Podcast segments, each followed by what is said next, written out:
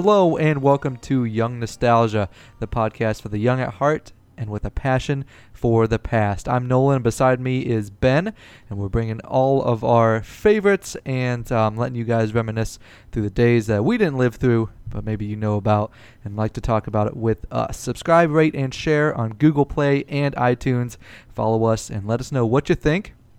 And if you have any ideas or want to be a guest on the show, give us an email at youngnostalgia at tw- youngnostalgia2017 at gmail.com. And you can follow our blog and all of our podcast episode posts on Podbean at youngnostalgia.podbean.com. Without further ado, this episode we're talking about all about the tech of the future and diving a little bit into the past and things that you know our generation or future um, generations just a little bit younger than us might not even know about. So Ben, how you doing today?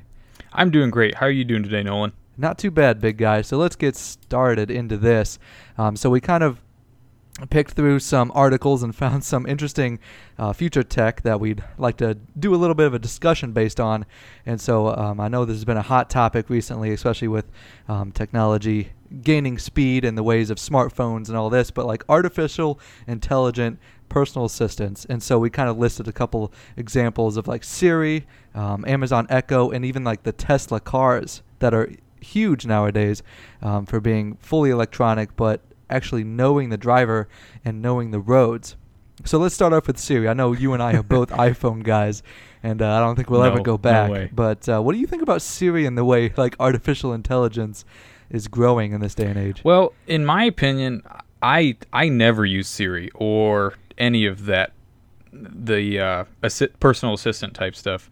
Um, I don't really see it as necessary to my life. It seems like it's just as easy to find information myself or type something out myself rather than mess around and have to correct what Siri or whatever misheard me say. So, um, I, I, I just don't, I don't see it being a really necessary aspect of life, and a lot of people like it because it's, it is, it's oh, it's the the newest technology, and you just liking it for that factor. It might not necessarily make their lives any easier, but just the fact that they have the newest technology, um, they like to use it, which is understandable, but uh, not really for me. How about you? Well, when you think about it in the way of um, being personal assistants or or getting to know you, I mean, the way I see Siri is that when your phone, you know, recognizes what you're about to type, auto corrects, and then knows what kind of websites you go to, I feel like that's Siri, where it gets tailored to the user you are on your phone or anything like that. Like even if it tailors to your voice or just knows what way you go or what you're searching for. You know what I mean? I think that's Yeah. all artificial intelligence. Yeah, that's true. In I was of I was looking at um, it in a pretty yeah. uh, uh, tunnel vision uh, state, just at the Siri itself. you know, you hold the home button and you ask a question, and yeah, that's true. It does. Uh, I do take advantage of the the predictable typing kind of thing. Um, it helps me quite a bit because I'm such a terrible speller, and everyone who knows me knows that. So and then um um yeah even in our even in our even in our show notes i'll have to like backspace a few times but i think we're both guilty of misspelling quite a bit. Um, but the amazon echo was a huge thing a few years ago when um, amazon came out with it.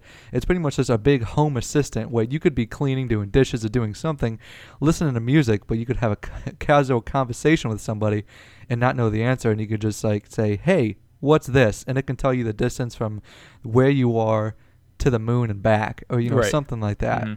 so things that just have such high computing power but in a small little area just kind of blows me away It the the Amazon Echo stuff. Re- it's not my cup of tea, but it really is kind of amazing because not only do they have you know an indiv- individual unit that is uh, voice controlled, it'll come on when you ask it to come on, all that stuff. But it's also they sync up. So if you have multiple throughout the house, um, you know it can hand off uh, room from room to room. You can hand off stuff.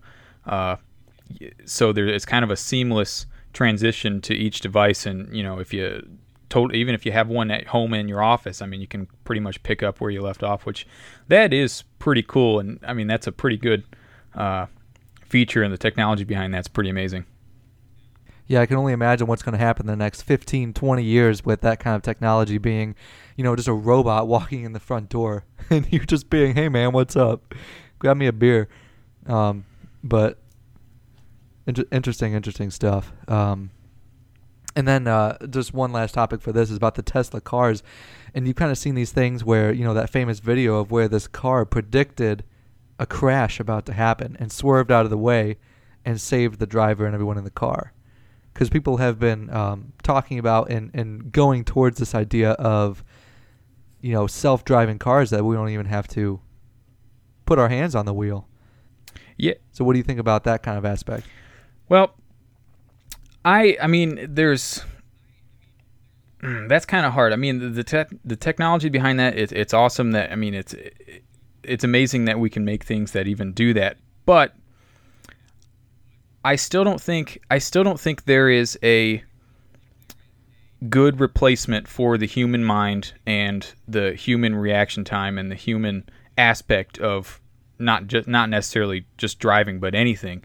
Um, computers and uh, you know these uh, predictive programs and all that stuff they have a, they have a good place in home electronics that sort of thing but I I am not a huge fan of the auto driving cars and the like uh, lane detection and the uh, collision detection and all that stuff um, there there's obviously a ton of variables that go along with you know is it better than the, the human reaction and all that. Um, and that comes down to just basic driver training. And that, I mean, this we could go on that subject for ever. um, and mean, so really, my point is that I, I just it would be pretty hard to convince me that uh, the, a computer can make the same calculated decisions as a human, you know, but better.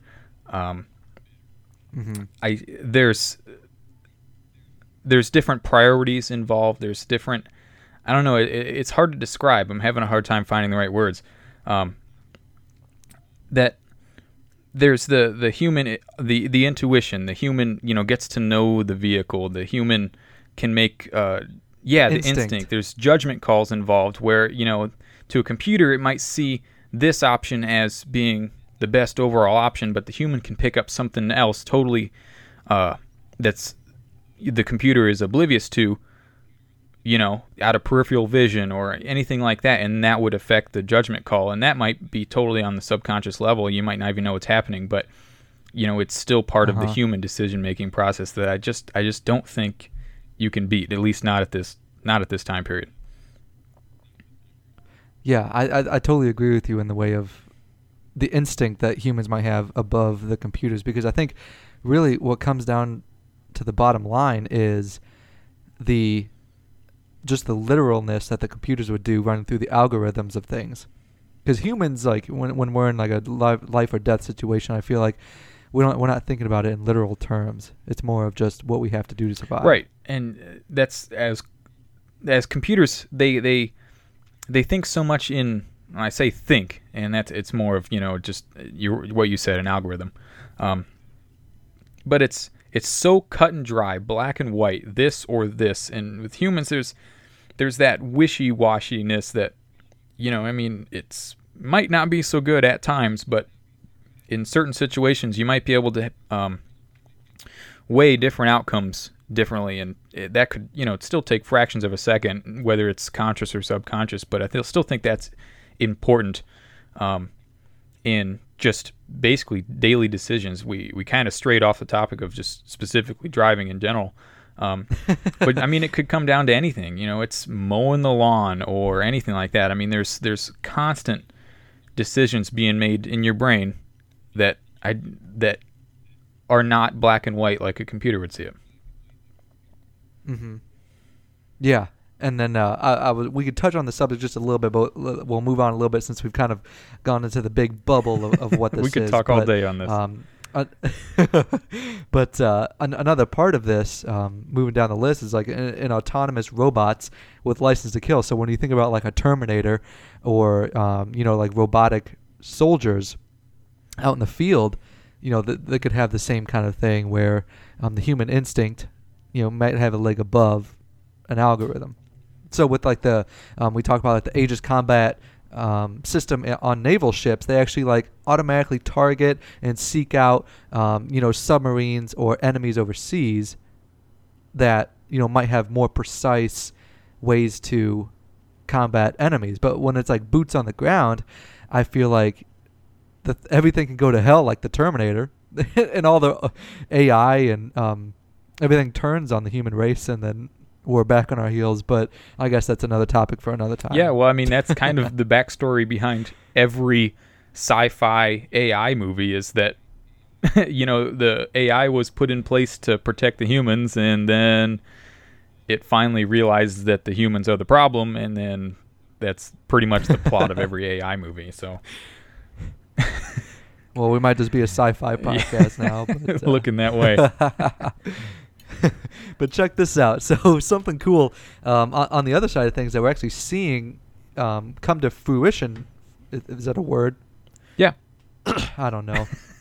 okay, all right. Fruition is uh, like lab-grown organs or meat. Like, hear me out. So a big thing nowadays is actually 3D printing. Oh yeah, huge. And so there's actually an article out there if you if you search this, they've already 3D printed an ear that has electronic mechanisms mechanisms in it that can pick up like sound waves and distinguish certain sounds. So they've already 3D printed this to be able to you know maybe help like hearing deficient humans or or things to replace to um, really combat deficiencies in us. Right. Yeah. I mean that's kind of you hear about 3D printers all the time now. You know, just a couple years ago, it was you know the only one I'd ever seen was in college. You know, it was the university's 3D printer, and now they're all over. You can buy them on eBay for a couple hundred bucks. And that kind of goes. I just remember that day I came into your came into your room and you had a, a 3D printed head of yourself. yeah, I made a I made a me bobblehead. anyway, go on. Sorry and, about that. And you see them for everything now. They do plastics. There's 3D printing of metal. There's uh, there's biological 3D printing, like you were talking about, and uh, it's it's one of those things to where there's kind of a fine line of, you know, where it's it, it's good and where it's is you know it's kind of like that the quote I can't even remember where it's from off the top of my head now. It's the, the uh, we always uh, we always thought that we could, but we you know never stopped to think if we should or something like that. You know what I'm talking oh, about? Yeah, I probably butchered about. the heck out of that. Yeah. Um, and Confucius say. yeah, and so I I appreciate the technology, and I can totally appreciate you know the people that the technology like that helps.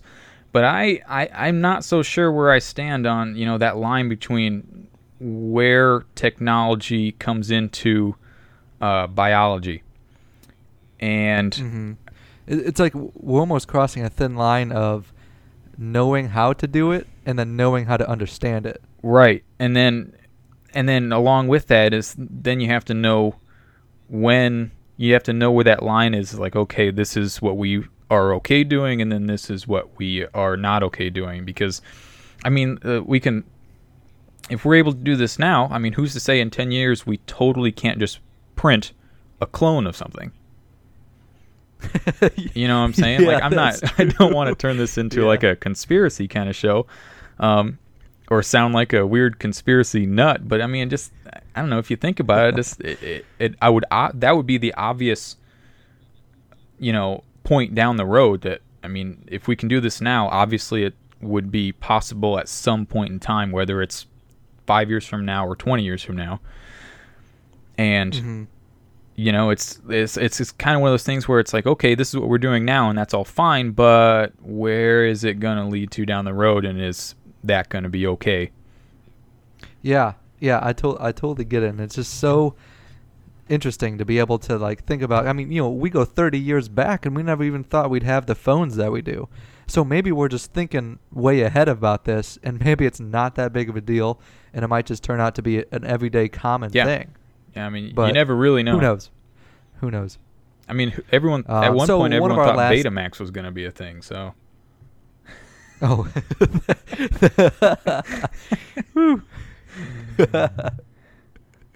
oh God. Um, anyway, we won't even touch on that because that's just ludicrous to even think about.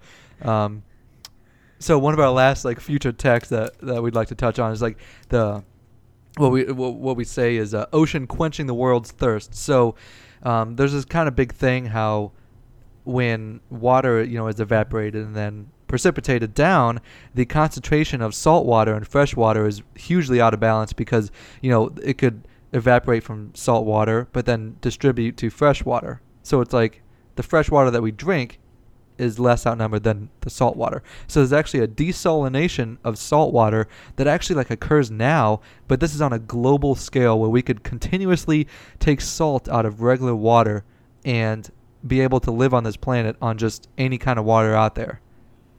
Which would be super interesting. Yeah, I mean that would I mean that is huge. I mean there's there is tons of places in the world that are always hurting for water and they're totally surrounded by water. It's just Yeah. salt. it's salt water. So which, that's got to be It's yeah, we that's got to be it. the worst feeling ever is to be just you know your crops are hurting you're thirsty you're i mean your animals need water and you can see water every day you can't imagine Yeah. you know and what your what mindset you'd be i mean like kind of ironic But I mean, this is a, a this is a step for everyone in the entire world to be able to do this. oh yeah yeah i mean All right, big guy. All right. Well, uh, to go along with your future technologies, I've also got some modern antiques that uh, some of you listeners may recognize, and some uh, uh, some listeners that are our age but they're just uninformed may not recognize. or just younger younger generations that might not be able to to uh, relate with this kind of thing just because they didn't grow yeah, up in that's true. That's kind, kind of a nicer way of saying that. All right, number one, we got skate keys. So, I mean, these things, I mean, used to be, they were everywhere. I mean, uh, that was back when uh, shoes, there weren't really, you know, tennis shoes around, or they weren't around a lot, or they weren't around at all. I mean, uh, and roller skates used to clamp to the hard leather soles of shoes. So, there had to be a certain tool that was used to adjust the skates, to uh, tighten the toe grips, to adjust the overall length of the skates, uh, in order to fit the wearer's shoes, because it was kind of a one size uni- fits all universal kind of thing. So, um, and they had a convenient little slot in them to either you know put on a string around your neck, or you can lace it up in your shoe, or something like that. And so that's kind of interesting. Yeah, don't see those anymore. It's all those the plastic um, roller skates now. You just Velcro or zip yeah, in. Yeah, I mean, we, probably one of the few households around here that has several skate keys laying around here. My, my brother actually has a pair of the old skates that he used to ride around, and he, has, he had to get a skate key for him. All right, well, let's move on. We've got another key. This is a church key, and might not be exactly what you think it is. Uh, a church key is essentially a bottle opener. Um, some people might have seen it. It's kind of a two-ended bottle opener. Um, one side being uh, a, pointy triangular shape, and the other side being round. And the purpose of this was to open uh, soft drink and uh, beer cans that didn't have pull tabs on them. Before pull tabs and before the modern pop tops, uh, it was just flat, totally sealed in. So you had to either punch a hole in the top of it, or uh, the rounded side of the church key uh, was used for opening bottle caps um, that you know pop or beer or anything used to come in as well.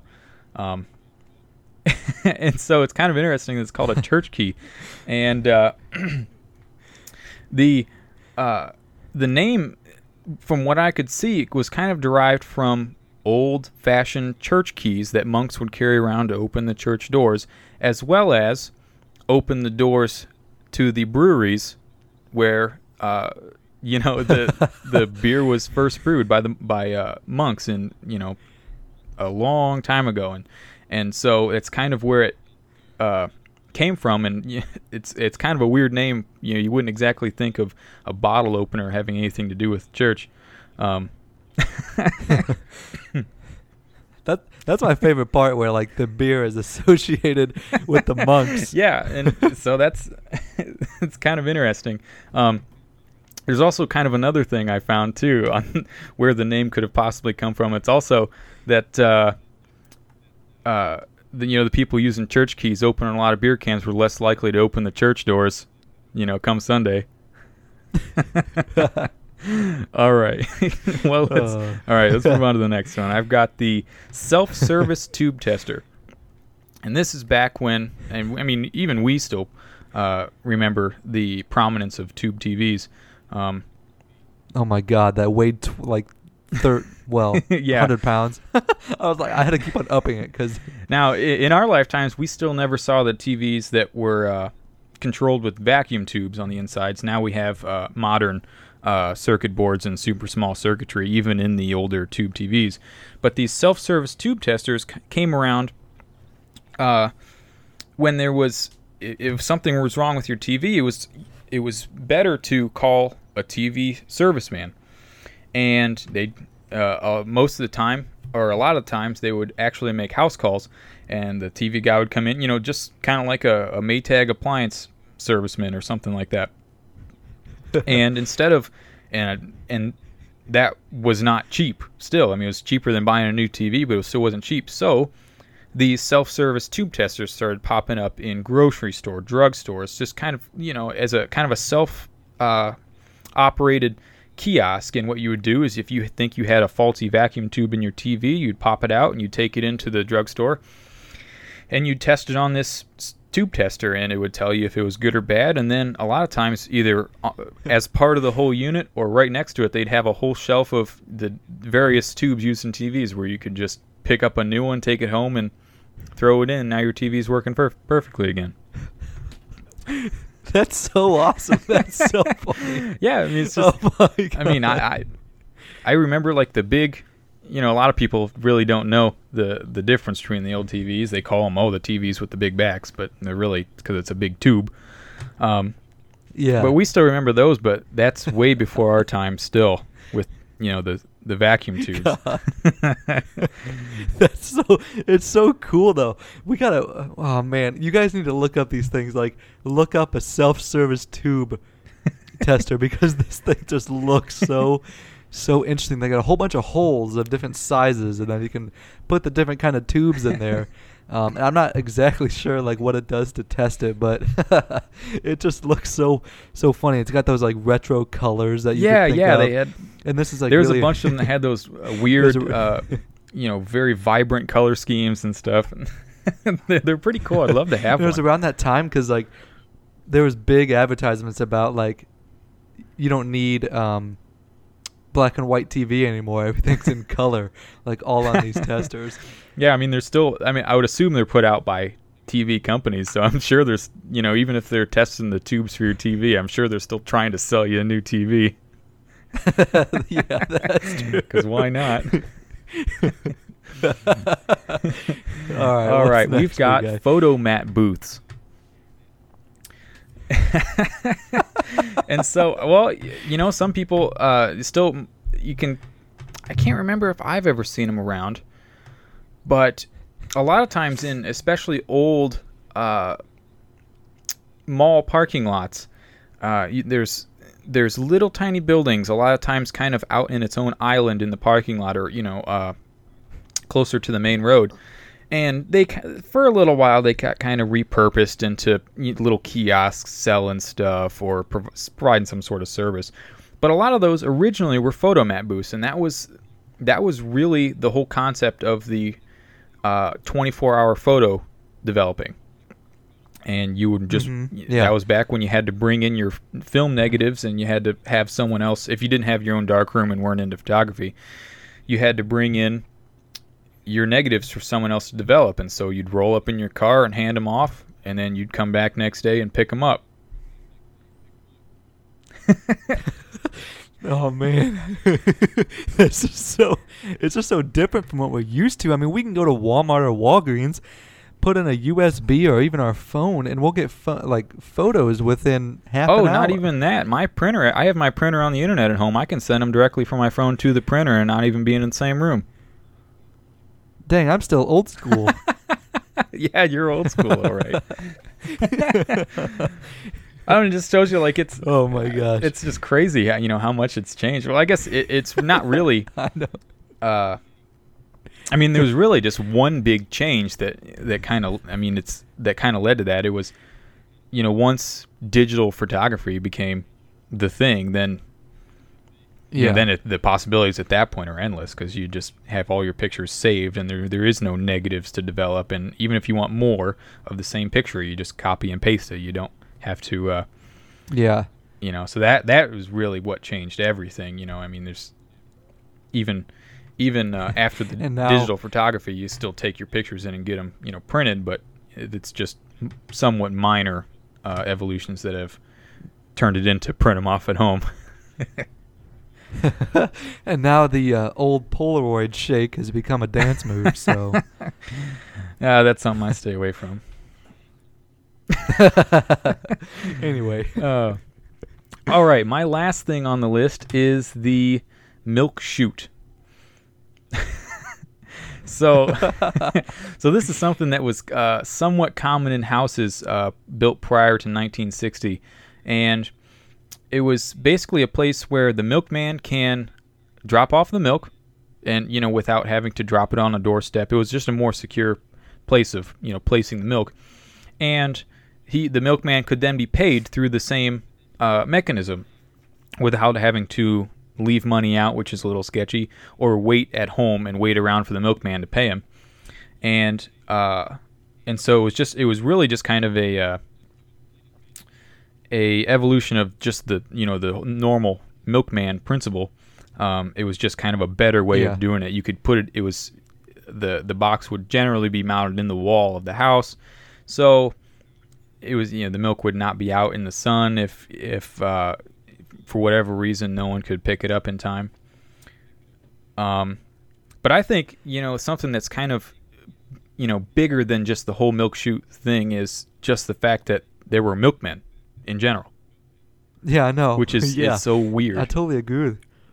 It is. I mean, what do you think happened when like the time of the milkmen went away? Do you think they all became like U.S. postal carriers? yeah, I don't know really what the job I mean, transition would be. I mean, I guess it would be similar.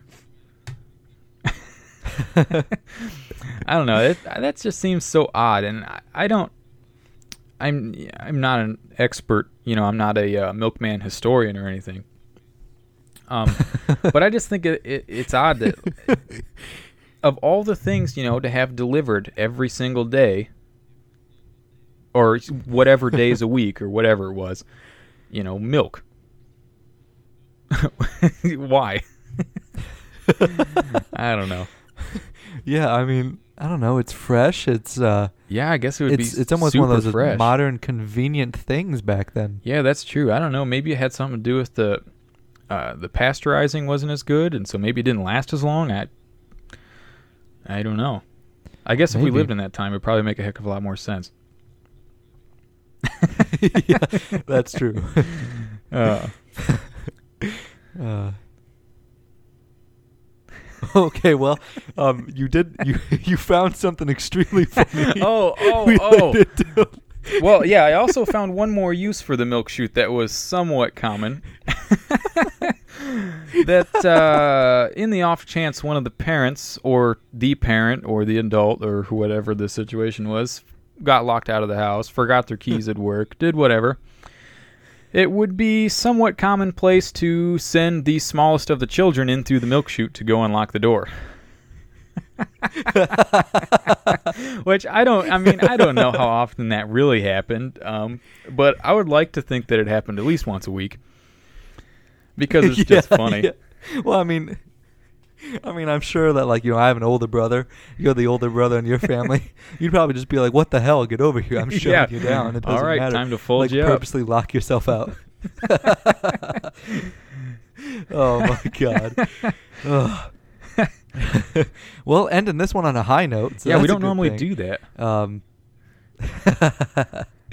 oh boy! All right, so uh, everyone, thanks so much for tuning in and, and bearing with us through this um, kind of new transition into the young nostalgia that we'd like to bring you every month, um, of more of a rigid structure, um, and, and and ways to just kind of brand the podcast and move us forward. So this episode is all about tech of the future and uh, remembering the past of what used to be modern and um, kind of what we think is just geez, that actually happened and those things were around. but uh, yeah, we love this episode and, and let us know what you think. Rate, subscribe, and share on Google Play and iTunes. This is Young Nostalgia. We come out with an episode every Tuesday of the week. And then feel free to follow us on Podbean at youngnostalgia.podbean.com. You'll find our blog and all of our posts on there as well on our Podbean page. You'll find links to our Facebook and Twitter accounts. And then um, please let us know what you think. And then send us an email at youngnostalgia2017 at gmail.com if you'd like to give us a special shout out or be a guest on a future episode. Anyway, we're super excited about next week. Our next episode is going to be all about the 1980s and the genre and style of music that it was the 80s. So we're super excited about that um, and, and some awesome things coming your way in September. And we'd love to keep on giving to you all of our passion for Ben and I. Anyway, Ben, you got anything else, big guy? Nope. All I gotta say is that next week's episode is gonna be pretty cool. Getting back to kind of where we began. That's kind of what we based our first uh, opening episodes on. So that'll be pretty cool. Yeah, super pumped, man. Anyway, as we always like to say here on Young Nostalgia, Keep the bottles empty and the ashtrays full. Take care, everybody.